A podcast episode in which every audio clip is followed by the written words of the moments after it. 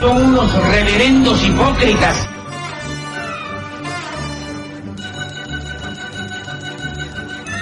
¿Por qué no suben a la tribuna a responderme si son tan hombrecitos? Tú te puedes reír, tú puedes decir lo que tú quieras, pero tú mientes.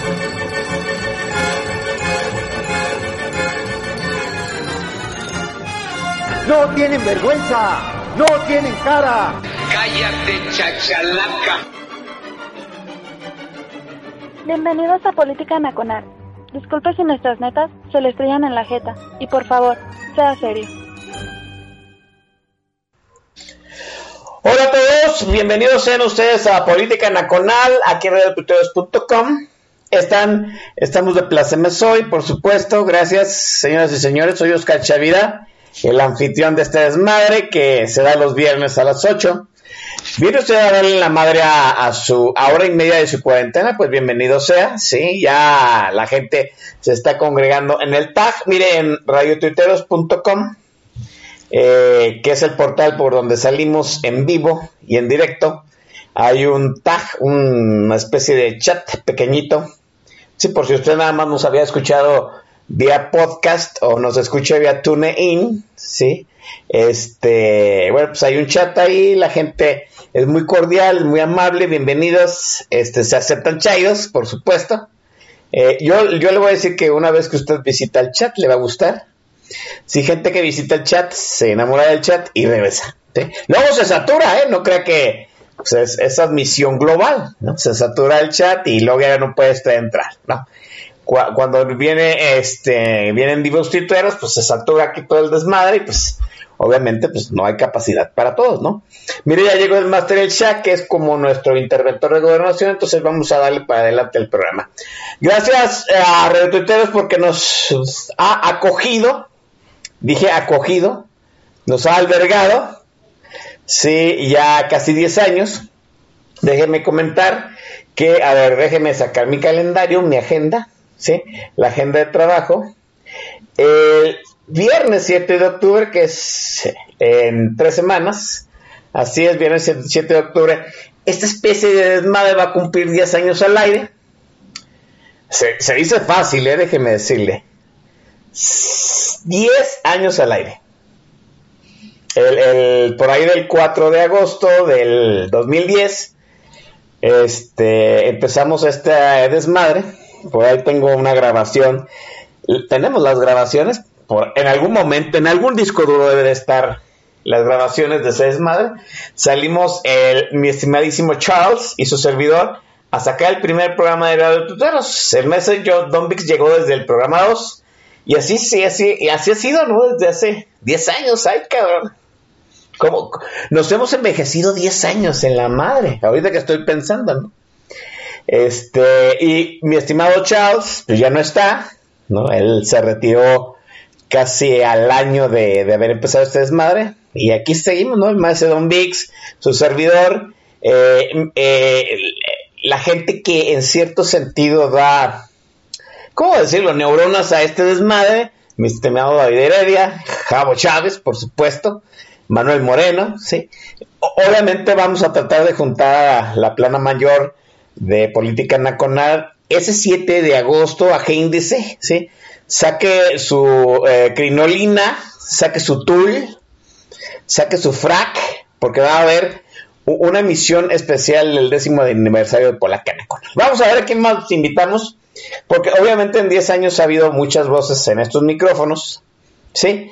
Y, que han acompañado pues, a este su jalacabes de lujo, ¿no? Y pues, no sé, se siente bonito cumplir 10 años haciendo un desmadre. Y se siente bonito cumplir 10 años haciendo un desmadre con invitadazos. Hay que decirlo, ¿no? Como el invitado de él, déjenme presentarlo rápidamente. Yo, yo creo que ya no necesita toda la presentación de quién es, dónde está, qué es lo que hace, porque ya está a, nada de convertirse en un eh, divo tuitero. Mire, tiene 4.881 followers. ¿Sí? se supone que cuando uno llega a 5000, pues ya, ya lo están sondeando los boots de la 4T. Al maestro eh, que nos acompaña el día de hoy le faltan pues 120 seguidores. Si usted no lo sigue, yo le sugiero que inmediatamente le dé follow. Ahorita vamos a presentarlo. Sí, porque vale la pena. Ha hecho un gran trabajo eh, tuitero, estadístico durante la pandemia y me es muy grato pues tenerlo aquí nuevamente es de las voces nuevas, nuevecitas de política nacional que han llegado a estos micros este año y nos han acompañado a hacer la reflexión de este desmadre seccional, ¿no? Déjame presentarlo, es Sorlac Rules. Mi estimado Sorlac, bienvenido, Master. ¿Qué tal? Buenas tardes. Bien, así es de emotivo, mi estimado Sorlac, por eso me gusta que vaya directamente al punto, ¿no? Eh, eh, déjame decir la otra vez que estuvo aquí conmigo, ¿no? este, como que se fue soltando, como que necesitaba relajarse, pero me da mucho, mucho gusto que esté aquí, aquí de nuevo. Si usted no lo sigue, déjeme decir su arroba, arroba Sorlac, con Z y K, y rules, así en inglés, rules, ¿no? Sígalo, dele follow para que pues, en esta semana llegue a los 5000 y ya de perdida este, empiece a pedir prerrogativas laborales en política nacional. Solo bienvenido. Oye, debo decir que entre las este los comentarios que nos hacen llegar aquí al staff de política nacional, el programa que tuvimos contigo la vez pasada ha sido de los más descargados y de los más festejados. Gracias, Sorlac. Muchísimas gracias a todos los que se, sufren oyendo mi gangosa voz.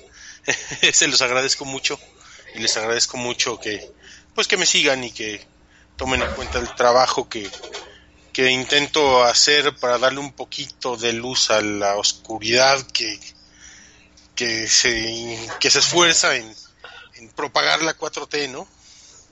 Sí, es una oscuridad muy canija. Mire, yo creo que desde que empezó esta administración, este sexenio, pues ya sabemos que se iban a maquillar las cifras en el momento en que los planes no funcionaran, pero no, llegamos, no, no creíamos que íbamos a llegar a estos niveles graves de ocultar las cifras para este pues que se sea más difícil perdón, más difícil evidenciar el mal manejo que se está llevando a cabo en muchos de los rubros de este gobierno. Y uno de ellos, que ya verdaderamente les ha explotado en la cara, es el manejo de la pandemia. ¿sí?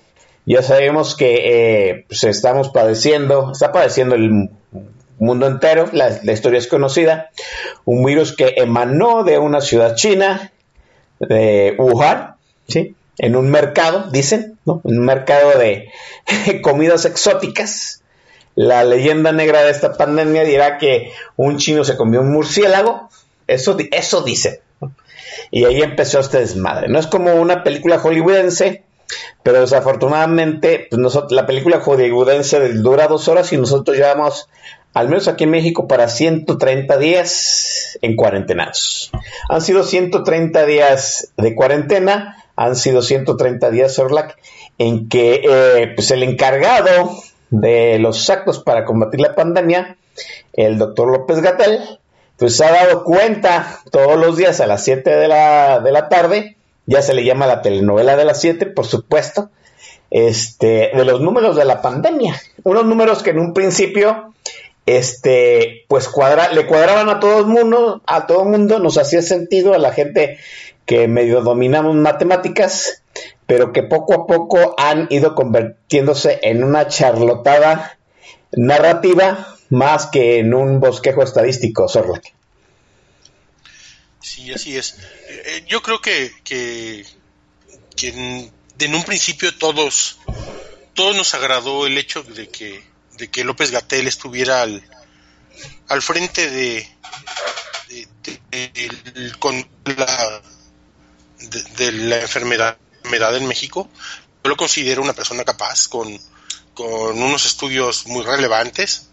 Y en principio yo era uno más de sus fans hasta que llegó el momento en que en que preferí, dijo que prefería que, que se, que se cerrar una, una, escuela con se enfermaran 100 niños y no con se enfermara uno, o que el presidente era una fuerza, fuerza moral y no de contagio, y cuando, cuando se empezó a, desparramar hacia el lado de la, de, la política en vez de la ciencia, ¿no?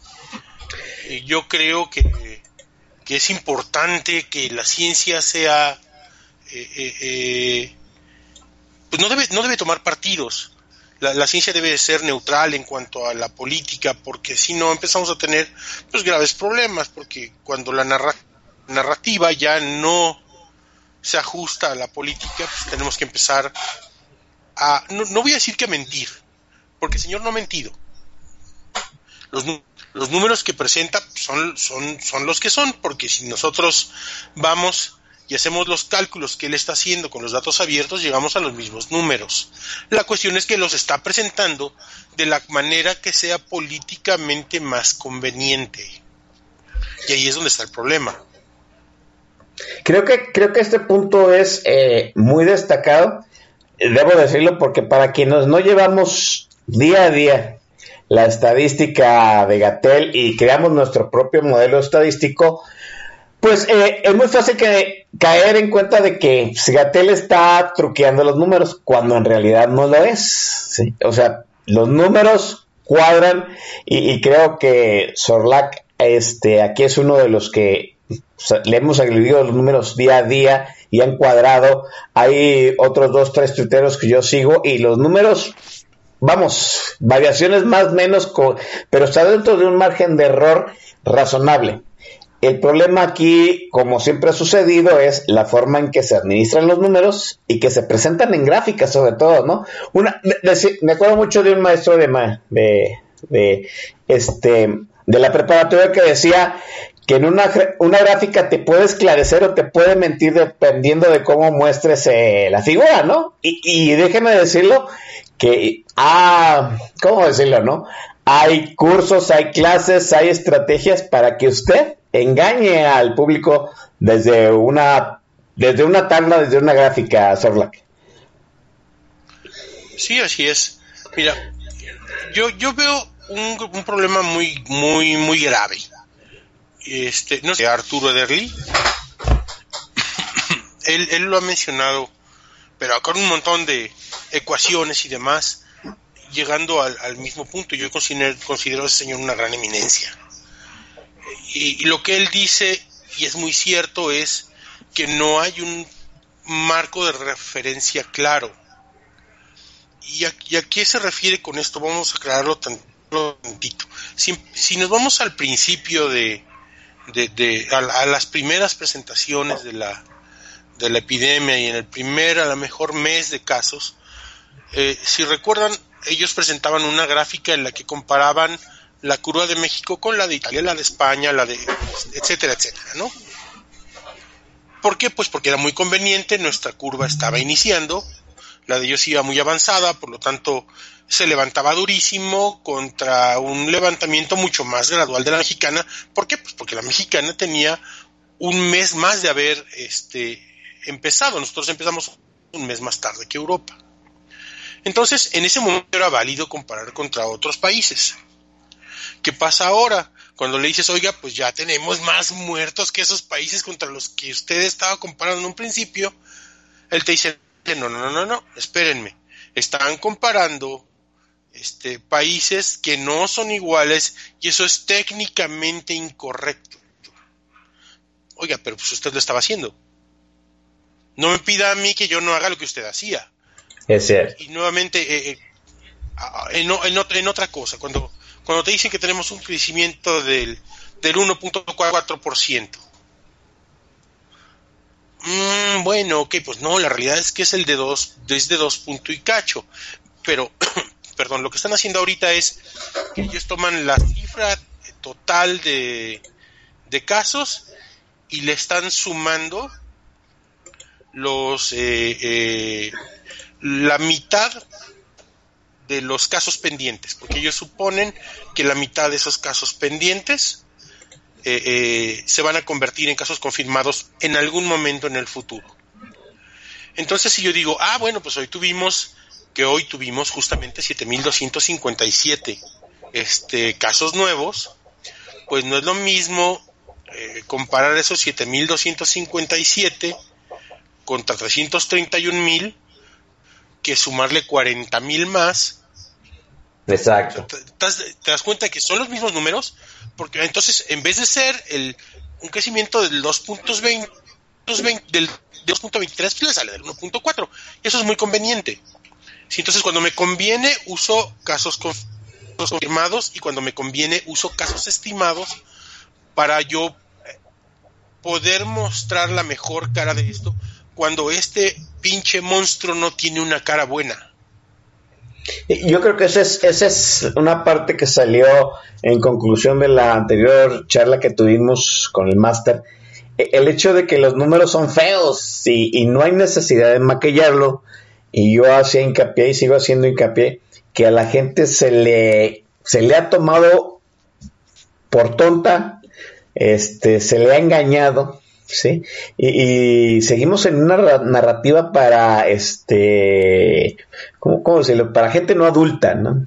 Y a mí me parece que eso ha trascendido en que mucha de la población no le ha dado importancia al hecho, ya no digo de no salir, porque pues eh, cuando usted ya vaya 120 días enclaustrado, no le puede pedir a alguien que vive este al día, y yo creo que ya no nada más a la gente que vive eh, con el dinero del día, sino ya en este momento mucha gente que tenía sus ahorros ya se los terminó, pues que no salgan, ¿no? Yo creo que aquí el problema en cierto sentido es la noción de la peligrosidad del virus, número uno, y la noción de la eh, ciudadanía, de la responsabilidad civil con el hecho de cuidarse y para cuidar a los demás.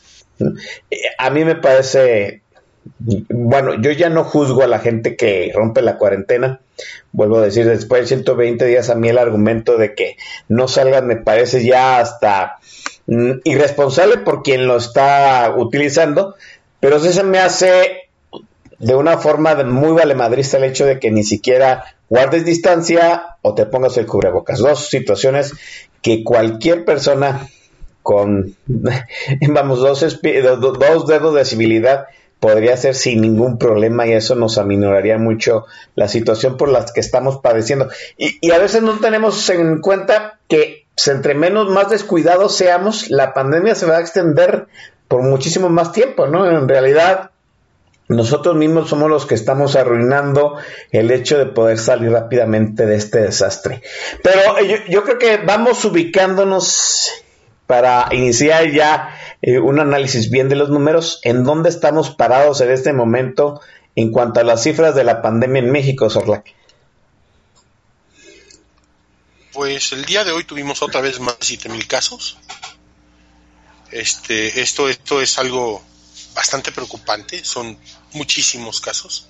Estamos en el lugar número hoy, en el 1, 2, 3, 4, en el quinto lugar de casos en el mundo. Deberíamos estar en el cuarto, pero la, la, la realidad es que la, la, pandemia llegó a África y, y, va a ser algo muy, muy, muy grave y muy brutal en África, por el que pues todos conocemos las, las condiciones de, de pobreza del continente africano y de desigualdad y de todos los problemas que ese continente vive. Sudáfrica hoy tuvo 13.000 casos nuevos, nosotros tuvimos 7.200 este, India 34.000, Brasil 45.000, Estados Unidos tuvo su récord histórico el, el día de hoy con 78.000 y, y, y, esto me lleva a un... Recordemos otra vez la, la misa de las 7. Todos los días nos dicen que la, que la pandemia está estable. Esta semana tuvimos dos o tres récords de casos a nivel mundial no puedes decir que algo está estable cuando sigue teniendo más y más y más casos nuevos y teniendo récords de casos, ya sea, ya sea en el mundo, ya sea en nuestro país. Estás mintiendo. Eh, al tratar, y, eso nos lleva a, otro problema, que, pero vamos, vamos a, acabar con los números.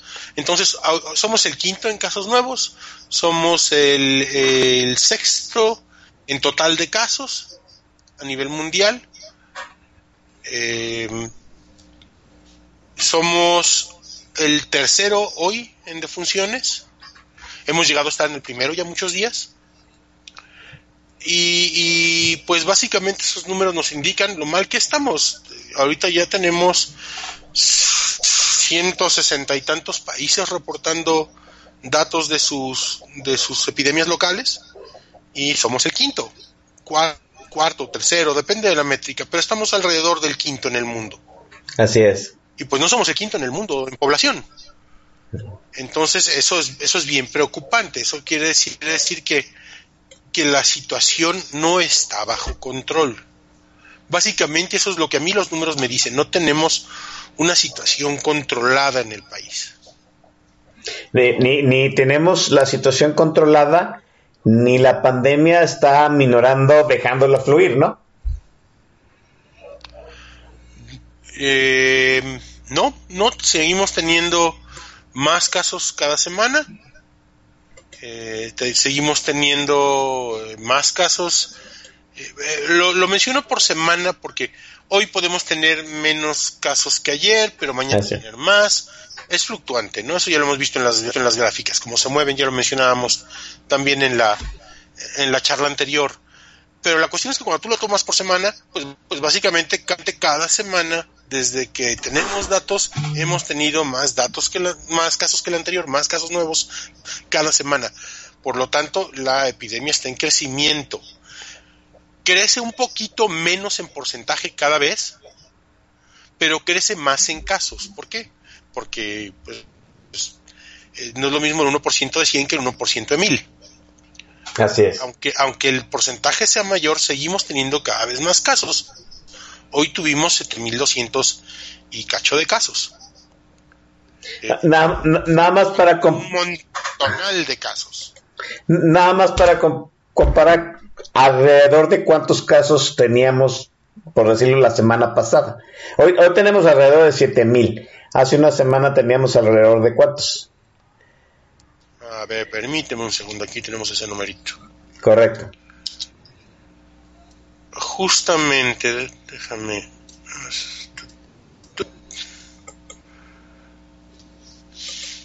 Hoy tuvimos el 5% más de casos que el viernes pasado, que tuvimos 6.891. Hoy tuvimos 7.200. 156. Entonces tuvimos un crecimiento de, de 5% contra hace una semana. Eh, eh, me, estabas explicando fuera del aire algo muy muy muy cierto, ¿no? Eh, mucha gente no mucha gente dice, es que conforme va avanzando el día, el porcentaje de crecimiento es menor. Y tú decías algo muy muy coherente, ¿no? Bueno, en un principio son menos casos y los brincos son porcentuales de un día para otro son más grandes y conforme la, la masa que se, la, digo, la población que se estudia o la población que se testea, la, la, población que se reporta es mayor, pues el número se va acercando a la realidad y se va haciendo menor, ¿sí? Pero eso no quiere decir que la pandemia no aminore eh, en ese sentido. Eh, ¿Cómo vamos este, en la situación del porcentaje por mil habitantes? ¿Lo tendrás por, por, por cien mil habitantes? ¿Lo tendrás por ahí? No he sacado ese número últimamente. La realidad es que eh, no es dentro del país. Yo no le veo la utilidad a decirles, traemos tantos casos por 100.000 habitantes. Eso lo utilizaríamos para comparar contra otros países. Pero pues ya nos dijeron que no comparemos contra otros países. Entonces, eh, no, no se vuelve tan útil. Además, digo, esas gráficas las podemos sacar muy fácil si nos vamos a, The World in Data. Ellos las, las tienen ahí a la mano y las podemos sacar bastante, bastante rápido. Eh, la, pero la cuestión es, da lo mismo cuántos casos tenemos por mil habitantes o cuántos, es irrelevante. Cada día tenemos más casos que el día anterior. Estamos en fase de crecimiento. Eso, eso es el punto. Eh, ahorita te dicen, no, es que tuvimos un rebrote en no sé dónde. Espérate, pues nunca llegaste a cero. Exacto. No puedes tener un rebrote de algo que nunca se terminó. Eh, nuestra realidad es que tenemos más casos todos los días. Ponle la métrica que te guste. Unos va a ser que se vea más chiquito el crecimiento, otros va a ser que se vea más grande el crecimiento, pero crecimiento al fin y al cabo. Lo que nosotros necesitamos buscar es decrecimiento de los casos, que cada día tengamos menos casos que el día anterior. Entonces, sea bajo control. Y entonces sí vamos a poder decir, ah, bueno, y esto va a terminar para más o menos tal punto en el tiempo. En este momento es imposible decirlo, puesto que no hemos dejado de subir. Cuando tú vas subiendo la montaña rusa, pues va subiendo, no ves la bajada, ¿verdad? Exacto. Hasta que vas a la punta, ves la bajada. Y dices, ah, cabrón, ah, ya. Ajá. Eh, el otro día, eh, platicando con ella justamente por, por mensaje directo, ella me dijo, oye, ¿de dónde estás sacando el, el- el- la fecha de hospitalización? ¿Hay algún archivo que yo no conozco o que... Le dije, no, pues estoy tomando tal campo del, de los datos abiertos. Y, pues sí, pero es que ese no es la fecha de hospitalización, es la fecha de registro en la base de datos. Mm. Y, y la cuestión es que lo- los datos abiertos traen ahí un diccionario que dice, ah, pues este es tal dato. En, en este caso, para ese dato dice que indica la fecha de ingreso del paciente a la unidad de atención. Ajá. Pero tenemos pacientes que están marcados como ambulatorios. Ah, también. Gente que llegó y la mandaron de regreso.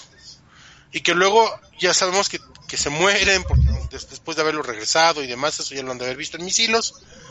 Eh, eh, pero el punto es, esa fecha es entonces la fecha de ingreso a la base de datos o la fecha en... Sí, porque a lo mejor tú llegaste a, a, a- la unidad de atención el día de hoy porque te sentías mal este y te, te vieron y te regresaron a tu casa, pero a lo mejor te registraron en esa base de datos pasado mañana por la carga de trabajo y qué fecha pusieron la de hoy, Exacto. pasado mañana. De, hecho- de hecho, Para nosotros es un- es un desconocimiento total y ese no es el único. Tampoco tenemos la fecha de alta. también ese es otro problema. ¿Cuándo dieron de alta a un, a un paciente? La única fecha de alta, la única fecha de terminación, porque no quiero decirlo de alta, sería yo muy estúpido al hacerlo. La, la, la única fecha de terminación de un caso que nosotros tenemos como tal es cuando alguien se muere. Tenemos una fecha de defunción. Eh, entonces, eh, el único cálculo que podríamos hacer y que la realidad es que, que no debería de hacerse de esa manera es en base a los famosos 14 días. Ellos dicen, ah, pues de acuerdo a tu fecha de inicio de síntomas, 14 días después ya no estás enfermo. Mm. Y si no te moriste, pues te dieron de alta. Sí, exacto, pero y los que están intubados y los que están graves, que su enfermedad en el- la gran mayoría de los casos se va a más de 14 días, también los estás tomando así, porque no podemos saber realmente si esa persona lleva tres meses en el hospital, porque sabemos sabemos que estuvo que, que estuvo grave porque está hospitalizado y solo hospitalizan los graves, Ajá. y que no se ha muerto. Por lo tanto, esa persona podría estar en el hospital o podrían ya haberla dado de alta. No lo sabemos. Así es. Entonces nos están llenando de incógnitas eh, eh, y, y de, y de inmedibles y que nos hacen a nosotros decir, bueno, pues yo voy a tomar este dato como, como la fecha de ingreso al hospital porque no me estás dejando de otra. Sí, está, está, eh, digamos que están este, fincando criterios propios. Sí. Porque no- lo- es lo que le dije a Lori. Lori, pues no nos queda de otra más que pensar, tomar esa como la fecha de hospitalización. Claro. Lo más cercano que tenemos. Échale un día, ese día o dos días más que en lo que lo capturaron, o, o- o- pero, pero sabemos que, que ese día tiene algo que ver con el que la persona haya llegado a pedir ayuda, básicamente. Ah, Aquí, la situación, el punto a, dejar evidencia, es que las bases que está compa- compartiendo este, la Secretaría de Salud, el, Sistema Nacional de Salud, pues no son todas las que uno gustaría tener y, y es que no comparten toda la información. Ahí, a mí me parece que están, no digo que mintiendo, más bien ocultando las cifras en donde podemos estimar precisamente qué tan eficiente está siendo nuestro sistema de salud para eh, manejar la pandemia que a mi juicio, igual ahorita la vamos a checar, pues la están dejando llevar libremente, ¿no? Este, déjeme mandar al primer corte musical. Aquí hay un par de preguntas que eh, trataremos de responder en el siguiente bloque. Para este programa de política nacional, eh, pues hicimos un sondeo hace una semana de qué es lo que les gustaría escuchar aquí en el programa y salió el nombre de es una cantante que a mí me encanta, debo decirlo, entre, un punk muy soleado, un soul muy punkeado, como usted lo, quiera definir, sí, y yo me dije que no la habíamos puesto nunca aquí en Política Nacional y no entiendo el por qué, porque merece verdaderamente su playlist. Pues aquí está Alanis Morissette. Volvemos.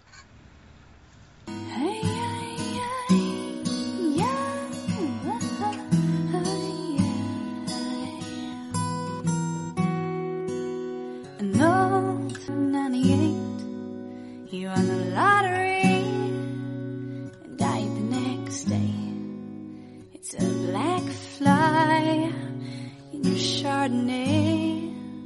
It's a death row pardon, two minutes too late. And isn't it ironic? Don't you think? It's like rain.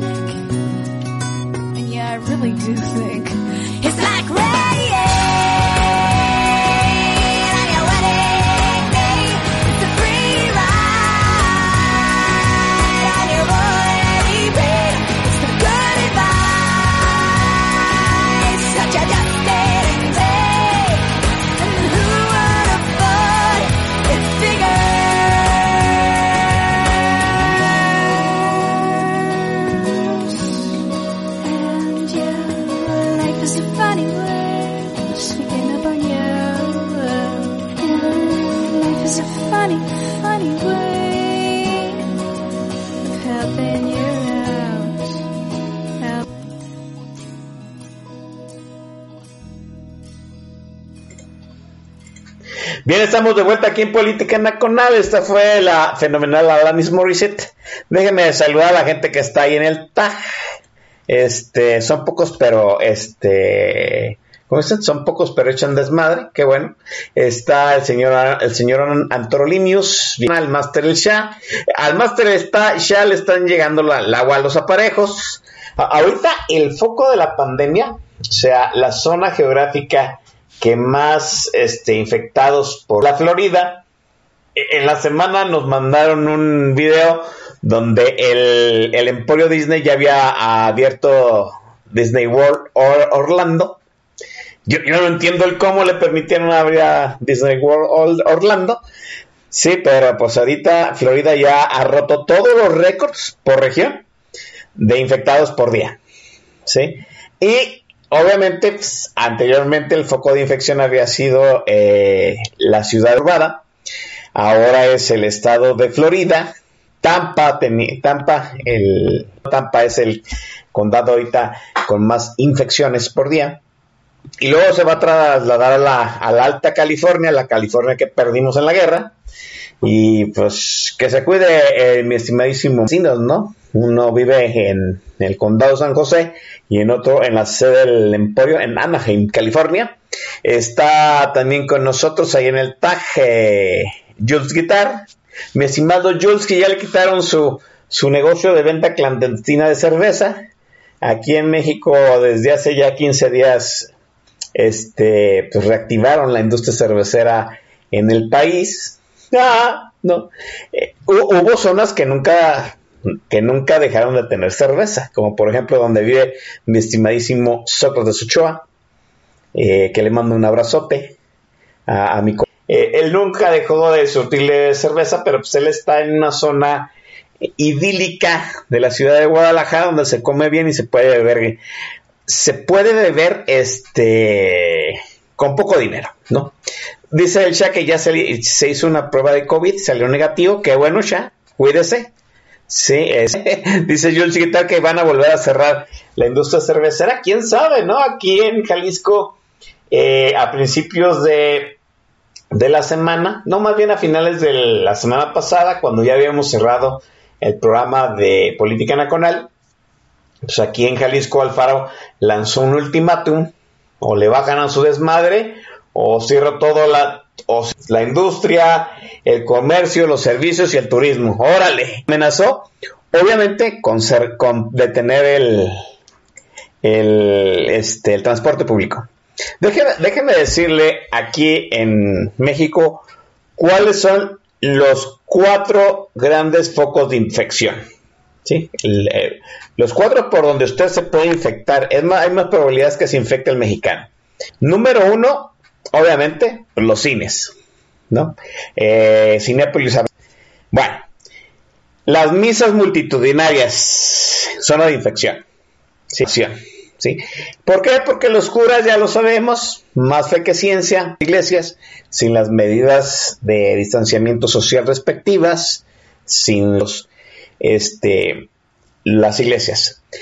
Número tres, pues las fiestas, ¿no? Llámese las fiestas en los santos, llámese las fiestas en los bares, o llámese las fiestas en, las, en la cochera o en la sala de las casas.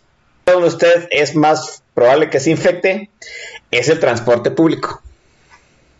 Entonces, los cines ya cerraron, ya cerraron otra vez todos los bares y se pusieron bien rigurosos aquí en Jalisco no tardan en cancelar otra vez las misas y que lo único que nos queda el transporte público. El transporte público en una ciudad, pues deteniendo toda la actividad. Así de fácil. Y amenazó con una fecha, 15 días, ¿no? 15 días para cortar la cadena de infecciones. Pues vamos, vamos a ver, ¿no? Aquí debo decir rápidamente que Jalisco, pues, digo, no es porque sea mi estado, yo vivo aquí, pero no hemos sido tan irresponsables como otras zonas del país. Dos meses, casi tres, estuvimos siendo de los estados menos infectados, con menos hospitalizados, junto con Colima y Nuevo León. Y ahorita Colima y Nuevo León están por los cielos. De hecho, Nuevo León llegó a ser en algún momento de la semana pasada pues el estado número uno en nuevos casos llegó a saturar su sistema hospitalario con el 85% de camas ocupadas, ¿sí? Y nosotros afortunadamente no hemos rebasado el 30%, aunque obviamente pues, es un indicador a nivel estatal. El indicador de la zona metropolitana de Guadalajara pues no es 30%, ¿no? En realidad no sabemos cuántos, cuánto es el porcentaje de eh, ocupación hospitalaria en Guadalajara, ciencia cierta, vuelvo a decir porque las autoridades no comparten todos los números, pero el hecho de que ya se vaya a abrir el hospital angeliaño, que era el último recurso, ¿no? Lo entrecomillo, el último recurso por si ya se saturaba el sistema, el hecho de que ya vayan a abrir el, Hospital Angeliaño, que está en Comodato, la Universidad Autónoma de Guadalajara se lo prestó al gobierno del estado, pues ya lo van a abrir porque ya no caben en el resto de la, de, la capacidad hospitalaria, ¿no? Y todavía está ahí pendiente el hecho de que pues, el club Chivas había ofrecido inicialmente prestar el Omnicuchitril, el estadio de las Chivas, para hacer un hospital de campaña. Primero dijo que eh, dentro del estadio y luego comentaron que en el estacionamiento. Bueno, pues ahí está todavía esa, esa posibilidad, pero no se ha visto, no se ha visto todavía aún. Pero estamos eh, la semana que entra y la que sigue, o sea, las últimas dos semanas de julio van a ser cruciales al menos para el estado de Jalisco, ¿no? Déjeme mencionar la primera pregunta para, para nuestro invitado. Preguntaba aquí el, eh, uno de los Marco Mares que decía que cuál es el mejor indicador para este, cuál sería la métrica ideal para saber la gravedad de la pandemia en nuestro país, los infectados por millón o el número de infectados por allá. Master. yo creo que ahorita la métrica más certera que podemos tener es el, es el eh, número de muertos. ¿Por qué sería el número de muertos? Pues mira, como lo mencionábamos en la plática anterior, el número de muertos es, digamos que es el número más difícil de esconder. No porque estés buscando esconderlo, sino porque se, se ahorita la, la, la, epidemia está escondida en el, en, el número negro que hay detrás de, de las pruebas que no se hacen, ¿no? Así es. Déjame elaborar un poquito más a ese respecto. Si nosotros estamos teniendo una cantidad X de muertos al día parecida a la, de algún otro país. Eso quiere decir también que estamos teniendo una cantidad de casos parecidos a los de ese país. ¿Por qué? Porque la, la, el virus no es racista. El, virus no dice, ah, los mexicanos me cagan, los voy a matar más culeros. el virus mata a las personas que tienen ciertas características y se les agrava la enfermedad y sabemos que, es algo cierto a, a, nivel general, que dos de cada diez personas van a poner graves, que de eso se va a morir un cierto porcentaje, ese porcentaje es un, es un porcentaje engañoso. ¿Por qué? Porque en México, por ejemplo, hacemos muy pocas pruebas. ¿Sí? Como hacemos muy pocas pruebas, pues pues entonces nuestro número de casos confirmados es menor a la realidad, por mucho. En todos los países el número de casos confirmados es menor a la realidad. Ningún país puede probar este, todos los días a todos sus habitantes para realmente saber cuántos nuevos enfermos hubo en el país. Es imposible. A lo mejor lo puede hacer, no sé, Islandia, que son 25 güeyes. Pero de ahí nadie puede hacerlo. En, eso tienen razón. Es ilógico. Nadie puede probar a todo el país. Y si los pruebas hoy, valdría absolutamente para nada ese número, porque mañana se infectarían algunos y cambiaría el número y tendrías que volverlos a probar. Claro. Entonces, la muestra estadística, mientras más grande, es más certera. Eh, eh, mientras eh, más pruebas haces, tienes una menor tasa de mortalidad. La tasa de mortalidad, de, bueno, de letalidad, porque si no me regaña Gatel si le digo mortalidad. La tasa de letalidad, es decir, de los enfermos, ¿cuántos han muerto?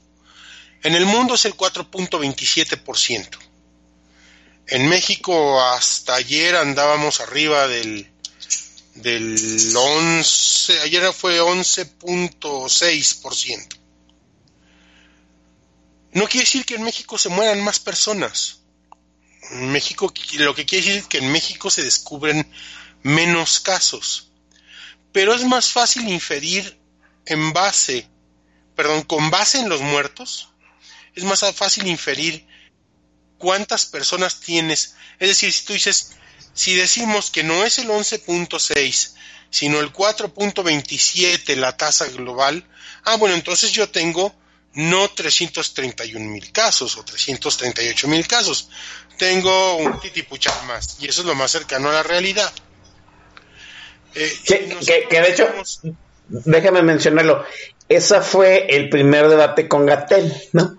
Que estaba registrando, que, le, que, le, que le decían, bueno, si, si la tasa de letalidad es en México es igual que la del resto del mundo, quiere decir que nuestro sistema de muestreo no está registrando X cantidad de, infectados y la, los, que, los infectados que se registran por día hay que multiplicarlo por un factor para sacar la realidad.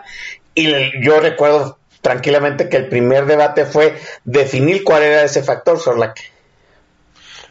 Justamente. la famosa gráfica mágica que no cuadraba con Exacto. que decía y que todo el mundo le llovió, este, todo el mundo le tiró. Aquí entra con no hay nombres, todo el mundo le tiró por eso. Él decía que era 8.3 y todos los demás decían que estaba entre 25 y 30. Y, mira, por ejemplo, ahorita nosotros Ajá. tenemos 38 mil muertos. Ya tenemos más que Italia que tuvo 35 mil. Pero vamos a decir que andamos más o menos en lo mismo, ¿no? Podríamos decir que, que andamos más o menos en lo mismo. Italia eh, llegó a 243 mil casos. Nosotros ya tenemos más que esos 243 mil casos. ¿Cuál es la diferencia entre Italia y entre México? La cantidad de pruebas que se hicieron. Claro. Y ellos ahorita, ellos llegaron a esos casos y a esas pruebas durante, haciendo un montonal de pruebas en un tiempo mucho menor en el que nosotros hemos encontrado esos casos.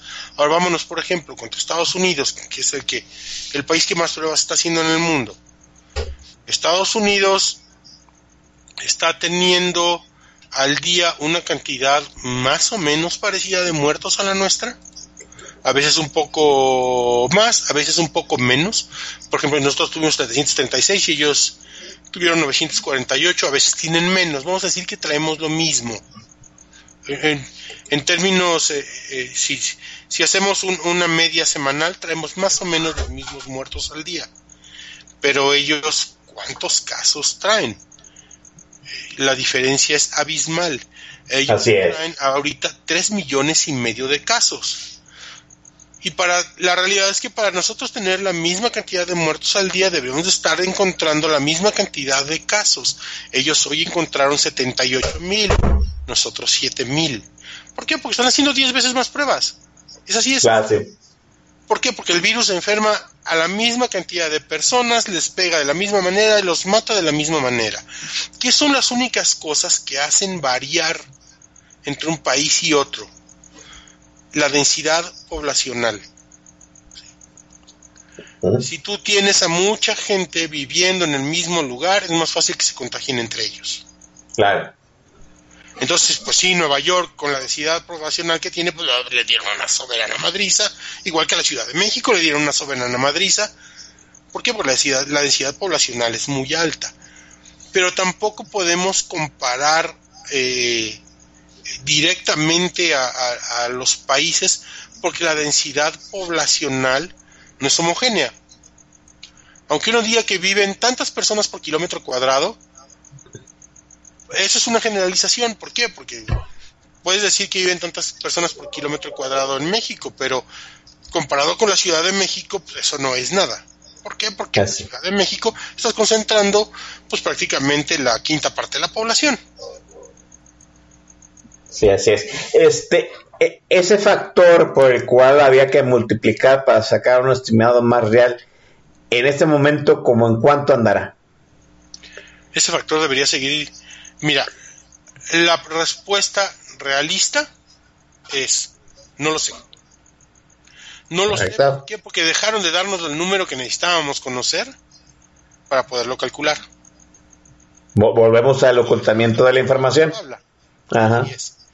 Eh, pero digamos que no debería variar, pero ya entramos al, al territorio de la especulación. A mí no me gusta especular, porque cuando especulas, pues puedes este, toparte de frente con la pared y puedes estar llevando a la gente a creer cosas equivocadas. Y lo que se busca es que la gente tenga una imagen realista de lo que está sucediendo, no, no venir a, digamos que, que a ensuciar el otro lado de la moneda, ¿no? Ellos dicen que, mu- que pocos y yo digo que un chingo. Eh, no, la realidad está ahí en medio, en alguno de los dos, y esa es la, la que tenemos que buscar. ¿Por qué? Porque esa es la que le va a dar a la gente la pauta para saber qué hacer. Eh, eh, el punto es, hem- hemos dado un montón de mensajes equivocados, hemos dado mensajes confusos, eh, eh, cuando nosotros decimos, como tú decías hace rato, la gente con dos dedos de frente salir lo menos posible, la cuestión es que la mayor parte de la población mexicana no tiene dos dedos de frente y no es su culpa. Bien, aquí otra de las preguntas que había en el tag eh, del programa, aquí de la estación de Radio Tuiteros, mencionaba precisamente que por qué no se daba este la estadística de los recuperados, ¿no? Y creo que eso ya quedó contestado desde el punto de vista en que desafortunadamente la, la información a la que tiene acceso la, la, la gran mayoría de, la gente que lleva este bosquejo es- estadístico, pues, no tiene la fecha de alta del paciente. De entrada, no hay una fecha de ingreso a- al sistema hospitalario. Hay una fecha en que fue, como dice mm, eh, que fue a pedir ayuda. Pero eso no quiere decir que se quedó en el hospital. Y no hay una fecha tampoco en que se dio de alta a esa, a esa persona. Y sí, ¿no? E- Ese es el problema cuando no se tienen los datos completos. A mí me asombra, de verdad, cómo hay, gustan las matemáticas, cosas maravillosas, ¿no? De donde se pueden sacar muchas conclusiones acerca de lo que se está haciendo bien o de lo que se está haciendo mal en lo que respecta a los servicios médicos y la estrategia para, para este, contrarrestar la pandemia. Y, eh, y eso es lo que contrasta mucho con los números que poco a poco, este, vamos, que día a día ha presentado eh, López Gatel y de lo que le han este, refutado a partir de esos números, ¿no? La controversia sigue, por supuesto. Yo creo que cada vez, eh, vamos, cada vez la gente está menos interesada en el hecho de cuántos muertos hubo este día, cuántos infectados hay, qué tan, qué tanto es el porcentaje, este, de, de ocupación hospitalaria. Yo creo que la gran, la gran, la gran pregunta ahorita que todos traemos en mente es cuándo se va a acabar este desmadre. Y me parece que lo que tú comentas, haciendo una analogía de la montaña rusa, de que no ves la bajada hasta que no estás en el pico, pues me parece muy certera. Mm, Ahorita definir una fecha de salida de la pandemia es especular, al, a- como tú dices, especular y mentir. Sí, justamente, decir ahorita que un pico como para el veintitantos de este mes, de hecho si siguen, que deberían de seguir al doctor Arturo Ederly, él, él, él, él lo tiene calculado, es más, por aquí lo tengo y les voy a poner la, él, él hace un hilo como hago yo todos los días y ahí Sí, pone, pone una, una gráfica de tendencia. Y su pico está por ahí del 26 de julio. Pero eso, y él lo aclara en, en, en su hilo, eso puede cambiar todos los días, es una tendencia, no un pronóstico. ¿Qué, qué quiere decir con esto? Si siguiera disminuyendo ese porcentaje, llegaría un momento en que ese porcentaje ocasionaría que tuviéramos menos casos eh, un día que el día anterior y eso se volviera una tendencia y entonces tuviéramos cada día menos casos que el anterior y el día siguiente menos casos que el anterior y tuviéramos ya en una bajada. Así es. Pero ¿por qué es especulación? ¿Por qué es una tendencia y no un pronóstico? Porque eso implica que todo siguiera exactamente igual que hoy. No salen a la calle más gente de las que están saliendo hoy, ni menos. Ajá. No se contagian más gente que mañana que las de hoy, ni menos.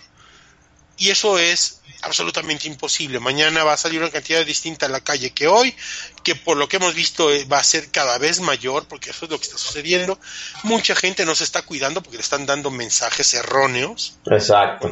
Cuando te dicen, ah, pues es que usa... eh, eh, el, el cubrebocas no sirve para nada, no está comprobado. Bueno, ya úsalo, pero en lugares cerrados. Ah, pero el presidente no se lo pone nunca jamás en la vida, digo, a menos que vaya a Estados Unidos. Y si no, no lo dejan subirse al, al avión los gringos, ¿verdad? sí. Pero si no, no se lo pone. Y, López Gatel tampoco se lo pone. Hoy salió una fotografía de un grupo de trabajo en la que todos los que se ven, excepto uno, no tienen están en una mesa redonda discutiendo de todo saber qué, y ninguno tiene este tapabocas excepto uno, en un espacio cerrado. Nuestra gente, la mayor parte de nuestra gente, tiene una muy poca educación y no es su culpa. No podemos decir, es que tienen que pensar que, que, no deben de salir sin tapabocas y que no se deben de reunir Pues sí, eso lo piensas tú con una educación de cierto nivel, yo con una educación de cierto nivel, pero hay gente, en su gran mayor, cuales siguen el ejemplo. Y el ejemplo les da un mensaje que no es el correcto. Cuando ellos no ven a sus líderes eh, eh, cuidarse, ellos tampoco se cuidan. Sí, entonces se van al balneario y dicen, no, pues si me contagio ya estaría de Dios. Pues, pues sí, ese es el mensaje que recibieron. Exacto, sí. Así es, me parece que eh, eh, ese, ese es un punto medular, ¿no? Los números, los números como todos los sabemos son fríos, a mucha gente los números no le dicen nada, como decía también mi maestro que nos dio esa situación de, de graficar los números, pues una gráfica explica mejor los números y como dicen, una imagen da más ejemplo que cualquier numerología. Pues ahí tenemos al presidente sin cubrebocas, ¿no? El, presidente diciendo que no le temamos al virus, que hay que salir, que ya son muchos días y se va de gira.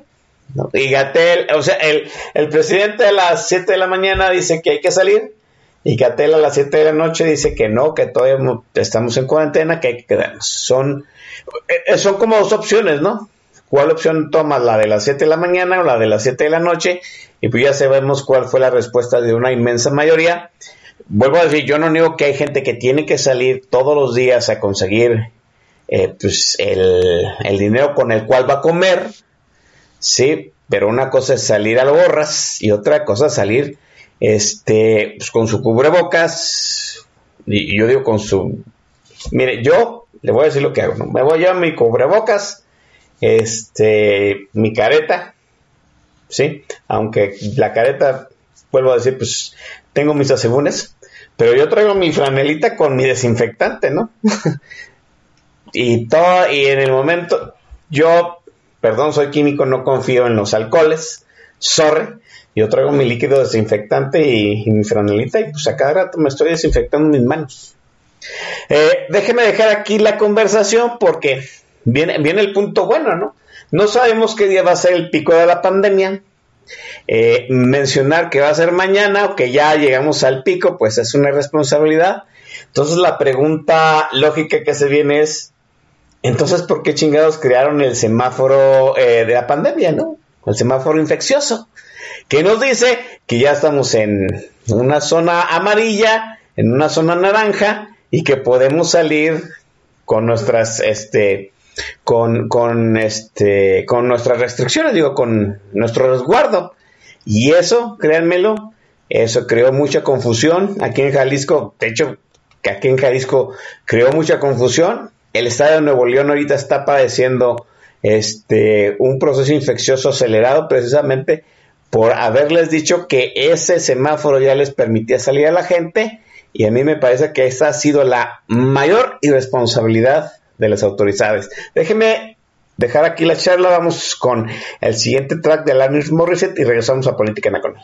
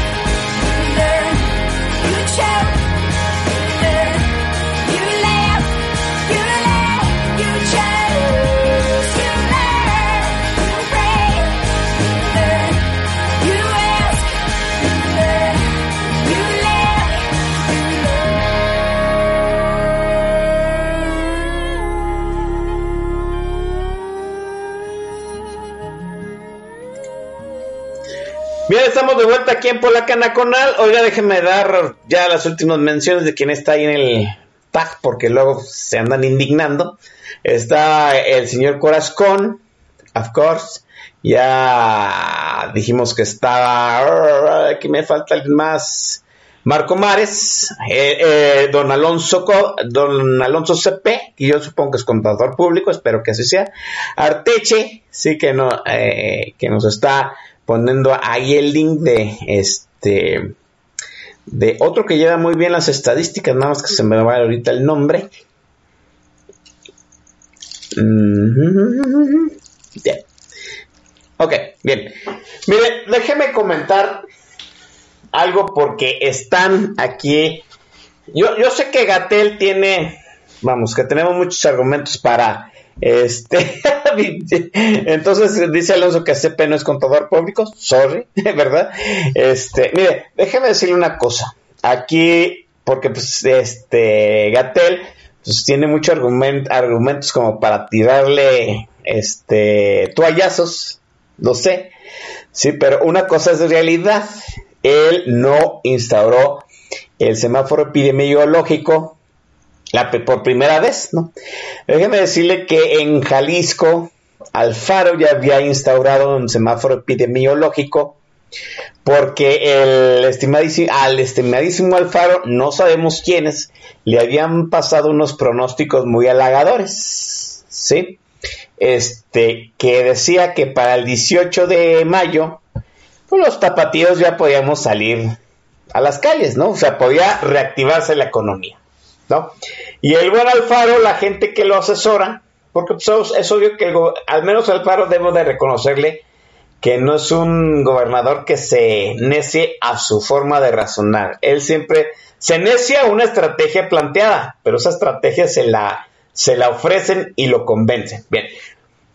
Este, bueno, Alfaro lo convencieron, no sé, no sabemos quién, que, que eh, en un modelo Jalisco podría salir el 18 de mayo. ¿sí? Entonces se creó un semáforo epidemiológico, ¿sí? Con cuatro indicadores, ¿no?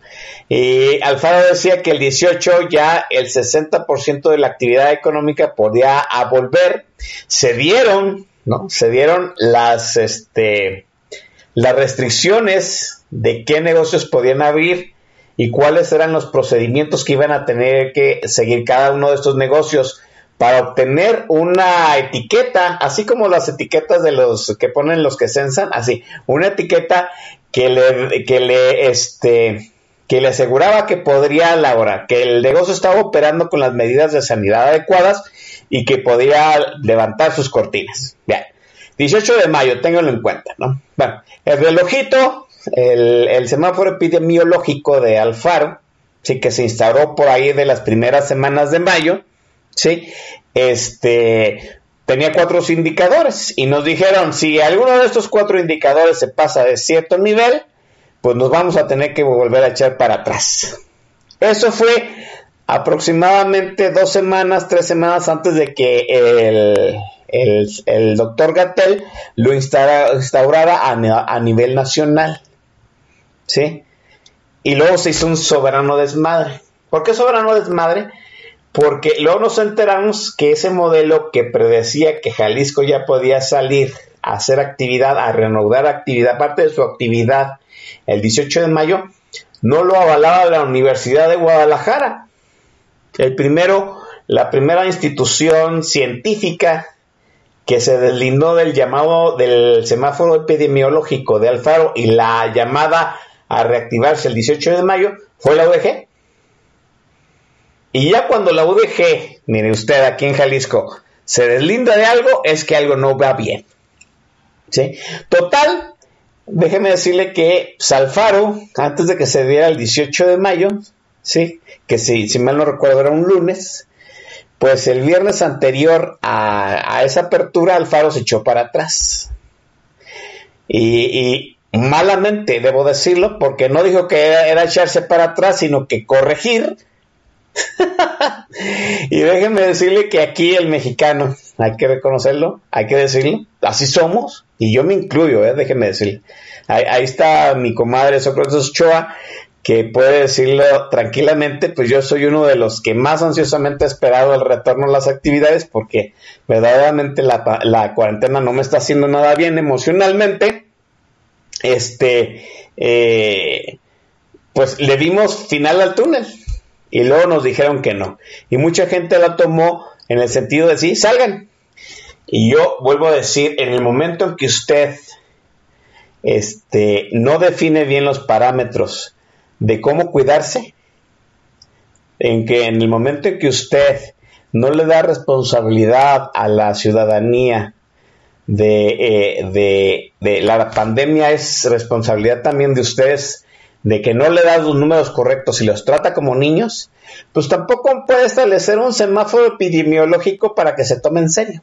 Y a mí me parece que ese fue el gran fallo de Alfaro, y ese ha sido el gran fallo de López Gatel, y ese ha sido el gran fallo de todas las ah, autoridades que ahorita juegan con que el Estado está pintado de naranja, el Estado está pintado de verde, en que establecen fechas en que los negocios vuelven a operar, en que permitieron retornar a la gente a los templos, en que permitieron volver a los cines a abrir, ¿sí? en que no fueron severos en el hecho de eh, cerrar los, los centros de reunión, ¿sí? en que la gente en cierto sentido hubiera un valemadrismo eh, asimilado desde la presidencia de la República y la gente saliera a reunirse pues, en sus casas, en sus cocheras. Y ahorita se nos dice que la Ciudad de México, que Nuevo León, ¿sí? pues están en semáforo naranja cuando la realidad pinta pues, que están para el nado. Yo tomo las palabras de Sorlac diciendo pues que ahorita cualquiera que prediga el fin de la pandemia se está mintiendo, el pico de la pandemia está mintiendo. Y yo me pregunto, entonces, ¿cómo haces tú un semáforo epidemiológico y pintas zonas de anaranjado, zonas de rojo, zonas de verde? E-, es un engaño, es, es, es una estrategia, es, está fuera de toda matemática, Sorlac. Yo creo que están tomando la decisión más por la cuestión económica que por la epidemiológica. Por lo que decías hace rato, la gente lleva 130 días encerrados. La mayor parte de la gente, de entrada la mayor parte de la gente no tiene ahorro. Las personas que tienen ahorro eh, usualmente tienen para vivir entre dos y tres meses a manteniendo su ritmo de vida más o menos normal. Que a lo mejor con ya no digo que, que cuando te quedas sin trabajo no sigues saliendo al bar, ¿verdad? Eh, guardas para los esenciales y poder vivir en lo que encuentras al siguiente y tienes un ahorro para dos o para tres meses. Eso ya se acabó. Los ahorros de la mayor parte de la gente ya se acabaron. Entonces toda esa gente pues ya se volvió de la gente que tiene que salir a trabajar. ¿Por qué? Porque el que hace trabajo de manera remota en realidad es un porcentaje muy pequeño de la población. No importa a lo que te dediques. Muy poca gente en México se dedica a, a, cosas que se pueden hacer de manera remota. La mayor parte de lo que en México se hace está en la planta productiva. ¿sí? O, maquilamos o hacemos productos o sembramos el campo. Eh, eh, ¿Quiénes se pueden eh, quedar en su casa? Pues el personal administrativo de una empresa, que es un porcentaje muy pequeño. Así es. Son completamente tecnológicas, que son muy pocas, digo, comparado contra, contra el, el grueso de la, de, de la población, ¿no? Entonces no queda de otra más que soltar a la gente y que empiecen a salir, porque entonces, creo que esto lo comentamos la otra vez, si tengo que escoger entre que a lo mejor me, me muero de COVID o que segurito me muero de hambre, pues me la rifo y me salgo a ver si me muero de COVID o no. El hambre seguramente me va a matar. El COVID no lo sé, puedo ser uno de los de los ocho que no se mueren de esa madre y aquí estoy encerrado. Entonces, eh, la mala estrategia que se aplicó, lo, lo mal que se llevó el cierre, el, el, el, momento en el que en vez de tomar cuando, especialmente cuando la jornada de sana distancia, olvidémonos de, semáforo y sus pendejadas que, que tienes toda la razón, solo empeoraron todo. Pero durante la jornada de sana distancia, lo que se tenía que haber hecho era, ahora sí, cuando tengo a un grueso de la población, porque estaban hablando de un 60% de reducción de la movilidad en la calle, midiendo Facebook y Twitter y Google, cuando la madre, pues, no creo que el grueso de la gente de menos ingresos puedas medirlos a través de Twitter. Exacto. Pero, pero bueno, ok, tomémoslo. Si Tuvieron una reducción a lo mejor de un 60% de la movilidad y en un principio se veía, cuando tenías tú que salir por algo y salías al súper o lo que fuera, se veía vacía la calle, por lo menos por donde, por donde yo me muevo, ¿no? Correcto, sí. En ese momento no se toma ese- eh, esa ventanota de oportunidad que tuvieron y se empieza a, a hacer contención, porque ahorita lo único que se ha hecho es mitigación. Es decir, vamos a hacer que no se contagien, no se contagien tan rápido para que no se retaquen los hospitales y quedemos mal, básicamente. Porque cuando tú estás haciendo mitigación, pues estás diciendo que se van a contagiar todo lo que se van a contagiar, pero en un tiempo más largo. Así es. Eh, entonces, eh, en vez de, de- moverse a la contención cuando podían haberlo hecho, que es, ok, llegó un enfermo, me voy a, este, a, a su casa, pruebo a todos aquellos con los que vive, los pongo en cuarentena preventiva hasta que llega la, la, este, la- el resultado de la prueba en su casa, el que ya es positivo, o bien se le hace contención en, en, en, en- una zona designada por el gobierno, como hicieron los chinos, o se le da seguimiento telefónico para que no salga de su casa, o, eh, eh, vamos a decir, medidas más rigurosas para evitar que esos contagien a otros. Y entonces empieza a contener, ¿por qué? Porque empieza a romper cadenas de contagios. La gente no sale, no sale a la calle sin saber que está enferma y contagia a los demás. Sí, si yo me enfermo, yo vivo con mi hija, lo primero que tiene que hacer es, ok, a este señor lo vamos a encerrar en el hospital, en su cuarto, en donde sea, pero lo vamos a encerrar, porque él ya sabemos que está enfermo. A su hija le vamos a hacer la prueba y se la vamos a volver a hacer dentro de cinco días, porque a lo mejor se contagió hoy y hoy sale negativa. Ajá. Si yo contagié a mi hija hoy, ella va a salir negativa en la prueba hoy, pero no dentro de cinco días. Entonces no es nada más hacerle una prueba a sus a, aquellos contactos con los que tuvo, a aquellos con los que trabaja, a aquellos con los que vive. Ahí empieza a hacer contención y entonces empieza realmente a romper las cadenas de contagio. En México eso nunca se hizo. En México tenemos 1.08 pruebas por cada caso encontrado. Básicamente, este, eh, eh, no, no probamos ni a la esposa del, del enfermo. O sea, ya no hables de sus de la esposa y sus hijos, no probamos ni a una sola de las personas con las que vive, solo probamos a los que llegan al hospital. Y, y lo que hicimos al, al, al meter a una buena parte de la población a su casa es reducir de manera artificial la densidad poblacional. Fíjate, qué, qué interesante lo que nos estás diciendo, porque eso plantea eh, eh, dudas entonces a la estrategia de Alfaro de pararlo todo. Eh, otra vez estamos mitigando y no conteniendo. No, es que parar todo, si realmente pararas todo, estás conteniendo. Mm, ¿Por qué? Porque ya no vas a salir a la calle a contagiarte. Si este es un paro total, estás haciendo contención total. Y entonces empiezas a, a consumir eh, tu, tu pila de enfermos. Eh, los que estaban enfermos van saliendo, van llegando al hospital, pero no van contagiando a nuevos, porque no están saliendo a la calle.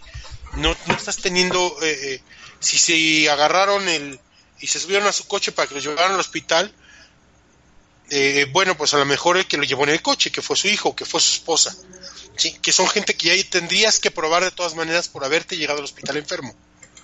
Sí, pero no se encontró luego el hijo con veto a saber cuántas personas en el camión, con veto a saber cuántas personas en el trabajo, con veto a saber cuántas perso- personas en una fiesta, porque hiciste una contención completa. Cuando haces una contención parcial, lo único que haces es di- disminuir la densidad poblacional, es como si tuvieras un país con menos personas, Ujú. pero los cuales estás dejando correr la epidemia. Ah, pues vas a tener menos contagiados, se van a tardar más en contagiar porque se van a tardar más en encontrarse un enfermo con un sano, porque hay menos personas juntas a la vez. Correcto. Pero tarde o temprano se tienen que contagiar todos porque no estás haciendo contención. Estás dejando que las cadenas de contagio sigan existiendo. Nada más hiciste que haya menos. Para, por- para, para poder decir que nunca faltó un ventilador o que nunca faltó una cama de hospital. Eso es una cuestión política, no es una cuestión de salud. Eh, A eso estamos apostando en esto, a eso están apostando las autoridades en este momento. absolutamente. Eh, eh, su, su medida, su medida número uno para decir si en qué color del semáforo estás es el número, es, es el porcentaje de ocupación de las camas de hospital. Cierto. Ese es, el, ese es el número uno. No son mis palabras, son las palabras de, del tío Hugo. Entonces, pues yo creo que es una medida muy equivocada. Sí. absolutamente equivocada. Yo diría cuál es mi tasa de contagio. Mi tasa de contagio es altísima. En el momento en que tú dices, de aquellos a los pocos que les hago la prueba, la mitad salen positivos, puta madre, es brutal. Es brutal. La OMS te dice, haz tantas pruebas como para que tu porcentaje de positividad esté entre el 3 y el 12%. Y entonces estás haciendo las, la cantidad de pruebas adecuadas para contener. ¿Ah? Para contener. ¿Qué es lo que deberían de estar haciendo? De, de hecho, de hecho, ah, perdón, adelante, adelante. Cuando tú no lo haces y tienes el 50% de, de positividad, no estás conteniendo nada, estás midiendo eh, eh, lo que está pasando y estás dosificando a tus enfermos al, al mantener a una parte de la población encerrada, pero no estás controlando nada. No se va a acabar hasta que de, siga su curso natural para acabarse, ¿me entiendes? Sí, sí. Hasta que se enfermen todos los que se tengan que enfermar. Y se mueran todos los que se tengan que morir. Y a mí, a todos estamos encerrados, cuando se nos acabe el dinero y tengamos que salir, nos vamos a enfermar y de esos, dos de cada diez se van a poner graves y de esos, el 4% se van a morir. Pues ahí está. Eh, ¿Se dejó a la gente a su suerte? Eh, yo creo que sí. Fíjate, quiero, quiero tomar al- algo que, con el nuevo formato que tiene la, la, la novela de las siete. Si te fijas, están, están mostrando un escueto panorama nacional del cual incluso habían quitado las cifras de casos nuevos y de, y de decesos y demás durante la mitad de, un, del- de la semana Sí, es cierto. y lo volvieron a regresar porque eh, la opinión pública muy correctamente les dejó caer encima una granizada de caca, que ese es nuestro trabajo para controlarlos. Les llovió caca hasta que regresaron los números a la, a la Junta. Esto lo habíamos hablado antes. Si tú quitas del, del punto principal de, de propagación de información los datos, los estás ocultando aunque estén Claro. en la página fulanita de tal. No, la mayor parte de la gente no va a la página fulanita de tal, te ve en la tele. Así es. O, la- o te ve en su teléfono o te ve en YouTube. No te están viendo este, por la página. Ese es un porcentaje mucho menor. El- y y cuando ahora en el nuevo formato tú les muestras unos números escuetos, comparaciones chaquetas hechas de la manera en la que menos mal me vea con las gráficas que ni siquiera son mías, que están yendo a World in Data a sacarlas. Eh, eh, por eso se hizo viral el tweet que en el que yo mandé en el de, mira, ya te arreglé la gráfica. sí, sí, la vi, sí. Güey, lo hiciste de la manera en que lo, lo, lo, lo acomodaste para que te vieras bien, no para que se mostrara la realidad. Es cierto. Por eso se hizo viral, porque la gente dijo, sí, no mames, se pasó de pendejo este güey, nos está mintiendo. Dejaron de mostrar esas gráficas porque les reventaron en el hocico. Ahora te están diciendo, perdón, te están diciendo, eh, les vamos a mostrar tres estados para que la gente pueda tomar decisiones informadas acerca de, su seguridad, porque esta es una labor de todos, de los estados y, y del público en general. Y para que tú tomes esas decisiones te están mostrando datos con dos semanas de atraso. No te están mostrando datos reales. Y una vez cada 11 días. Entonces tú vas a ver Jalisco hoy y lo vas a volver a ver dentro de 11 días y además con dos semanas de atraso. ¿Qué clase de información te están dando para que tú tomes una decisión acerca de si sales o no sales? Claro. Joder, pues la de hace dos semanas. Y me voy a volver a enterar la de las próximas dos semanas dentro de dos semanas. Carajo, no te están dando ninguna información. Están poniendo las cosas de la manera en que sea más difícil de entender. Ahorita las gráficas las están presentando por, por, por eh, mil habitantes o por cien mil habitantes cuando te presentan el estado. Eso es irrelevante. Así es. Si no estás comparando un estado con otro, es irrelevante presentar las cifras eh, de, esa, de, de- de- de esa manera. Porque para la gente que diga ahí 104, ese 104 ¿qué es? Ah, 104, 104 casos por cada mil habitantes. Puta, ¿y cuántos grupos de mil habitantes tiene mi estado o mi municipio? No tengo ni la más pitera idea. Y ellos lo saben. Y justamente por eso lo están mostrando así. ¿Por qué? Porque es difícil que la gente, que el grueso de la gente diga, oye, estamos de la chingada, porque pues más allá de que la rayita va para arriba, güey, porque ese número no me dice nada, que sea en, una medida poblacional me dice menos, y que no me compares contra nada, me hace además pensar que pues, estoy solo en el mundo. Y entonces pues, estoy mejor o peor que el municipio de al lado, no tengo perra idea, y después me muestras un mapa en el que están los municipios, en el que uno, quiero ver que alguien encuentre su municipio de Oaxaca en ese pinche mapita de 2x2 que se ve en la transmisión. Para empezar, Así es. que sepas, que sepas cuál es el tuyo, que lo encuentres, y luego que además va cambiando de color porque lo animaron en un pinche GIF. Entonces, ¿cuál es el de hoy? Ninguno, porque acuérdate que nada más está hasta hace dos semanas. Sí, así es. No puedes tomar ninguna decisión. No puedes tomarla. El semáforo es la peor pendejada que podrían haber hecho. Estoy de acuerdo en que la epidemia se mueve de diferente manera en cada lugar de nuestro país porque es un país muy grande. No vamos todos a la misma velocidad, eso es cierto.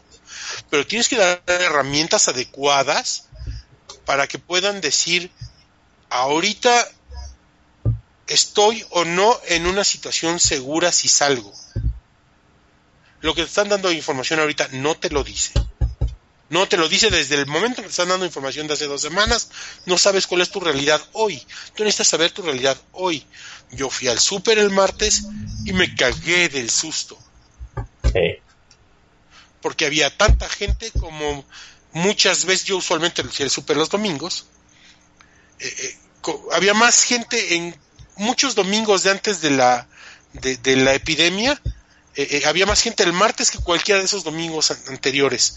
Después me enteré que porque es martes de productos frescos y más el pinche semáforo en naranja y más y más y más, pues estaba lleno de gente. En su mayor parte gente de, de mucha edad. O sea, estamos, estábamos hablando de que eran en su mayor parte gente de 70 años para arriba. Ninguno solo, todos en pareja.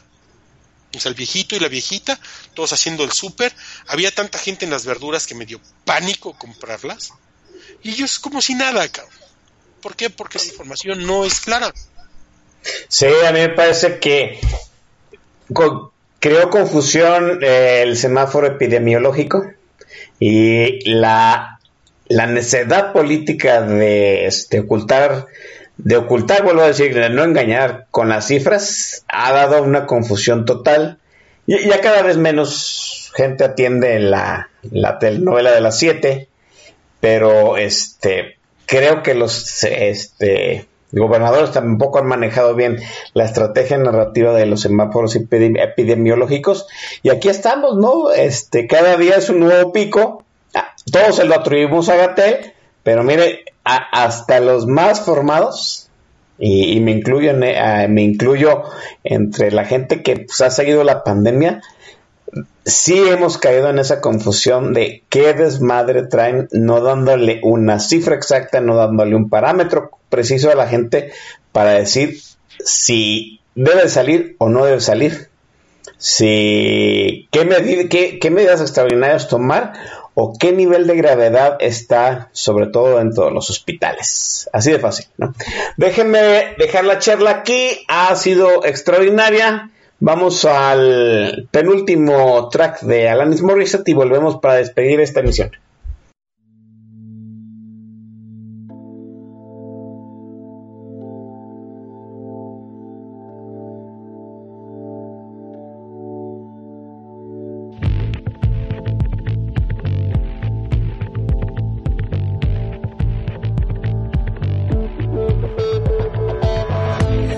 Decides after 70 years is what he goes there for is to unlock the door.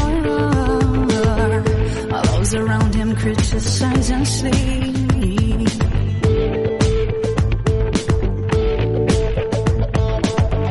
And through a fractal on a breaking wall, I see you, my friend, and touch your face again.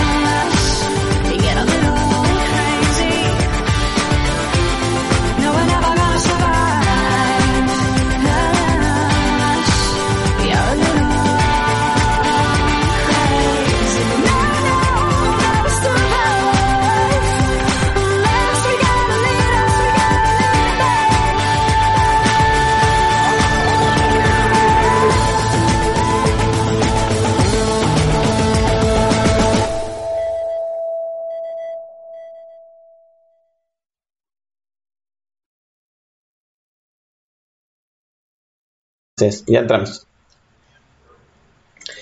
Bien, estamos de vuelta, vamos despidiendo esta emisión. Estuvo el Master Sorlac. A, a mí me encanta cuando viene, aprendo mucho. Eh, me gusta la manera en que expone de, de forma muy contundente lo que ha traducido a partir del modelo matemático. Y pues ya están advertidos, ¿no, muchachos? Todavía no le vemos la cumbre al carrito de la montaña rusa donde estamos montados.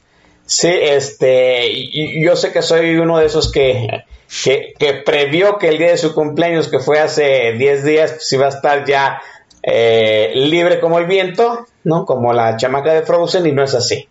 Y, y ya, ¿no?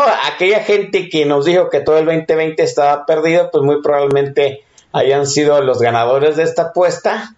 Y creo que la, hay que llevarnos en la mente dos cosas, ¿no? Este, número uno, este, pues que ahorita el que nos diga que eh, esto se acaba en agosto, septiembre, octubre, nos está engañando y que las los números dicen claramente que esto no deja de ascender. Master Sorlac, te agradezco que hayas estado con nosotros. Te voy a comprometer de una vez para que más adelante sigamos hablando de la trayectoria de la curva y cómo vamos aquí en Mexicalpan de las Tunas. Yo te agradezco mucho la invitación eh, y, y claro que sí, con gusto yo yo yo nuevamente regreso y, y vamos platicando cómo cómo avanza y cómo se mueve este asunto de la enfermedad. Así es. Vamos haciéndole eh, propaganda al user del Master Sorlac para que llegue, ya se convierta en Twitstar con los 5000 followers. Master, ¿dónde lo, dónde lo le damos follow? Eh, mi Twitter es arroba sorlacrules, sorlac con Z y K, rules como rules, y ahí eh, van a poder ver un hilo diario del, en el que hablo tanto de la del estado mundial de la pandemia, un poquito de la epidemia nacional y los domingos en la noche suelto un, un hilo acerca de cómo va la, la cuestión nacional eh, para que ahí se informen un poquito más claramente de lo que, bueno, desde mi punto de vista, ¿verdad?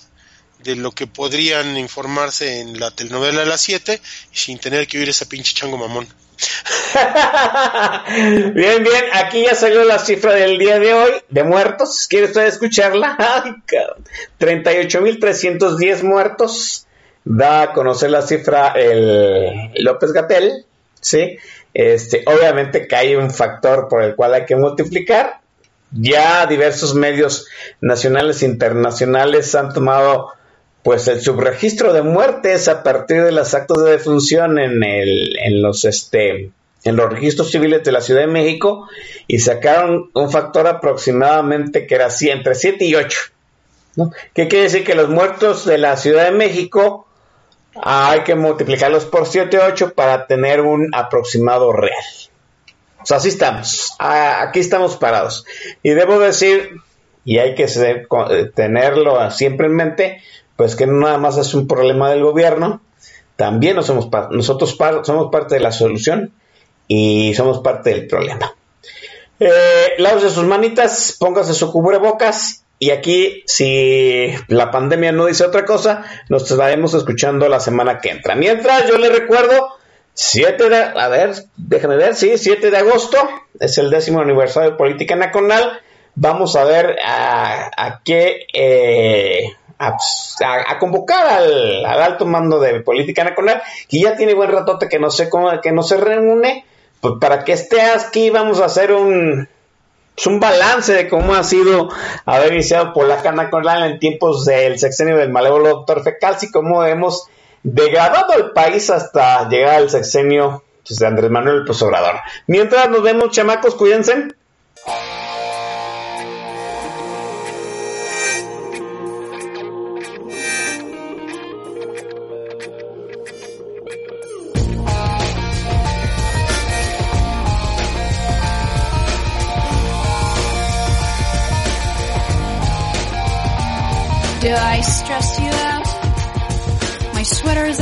On backwards and inside out, and you say how appropriate. I don't want to dissect everything today. I don't mean to pick you apart, you see, but I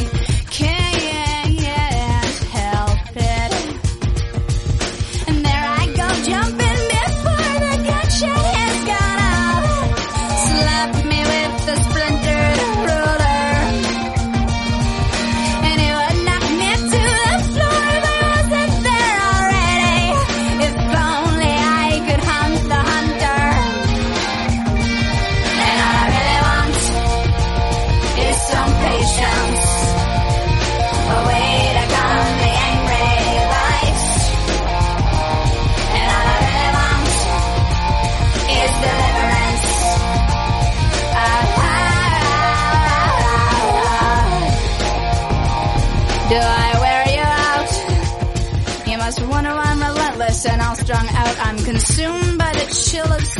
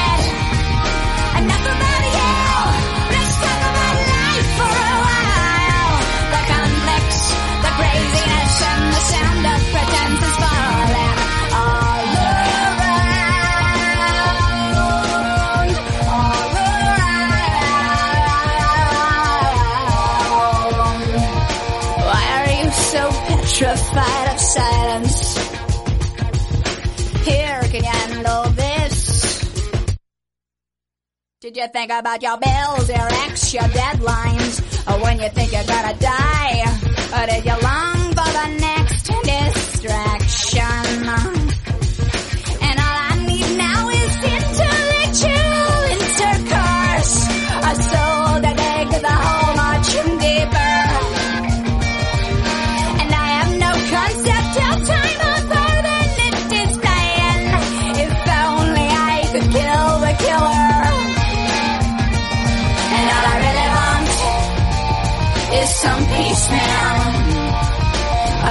Stop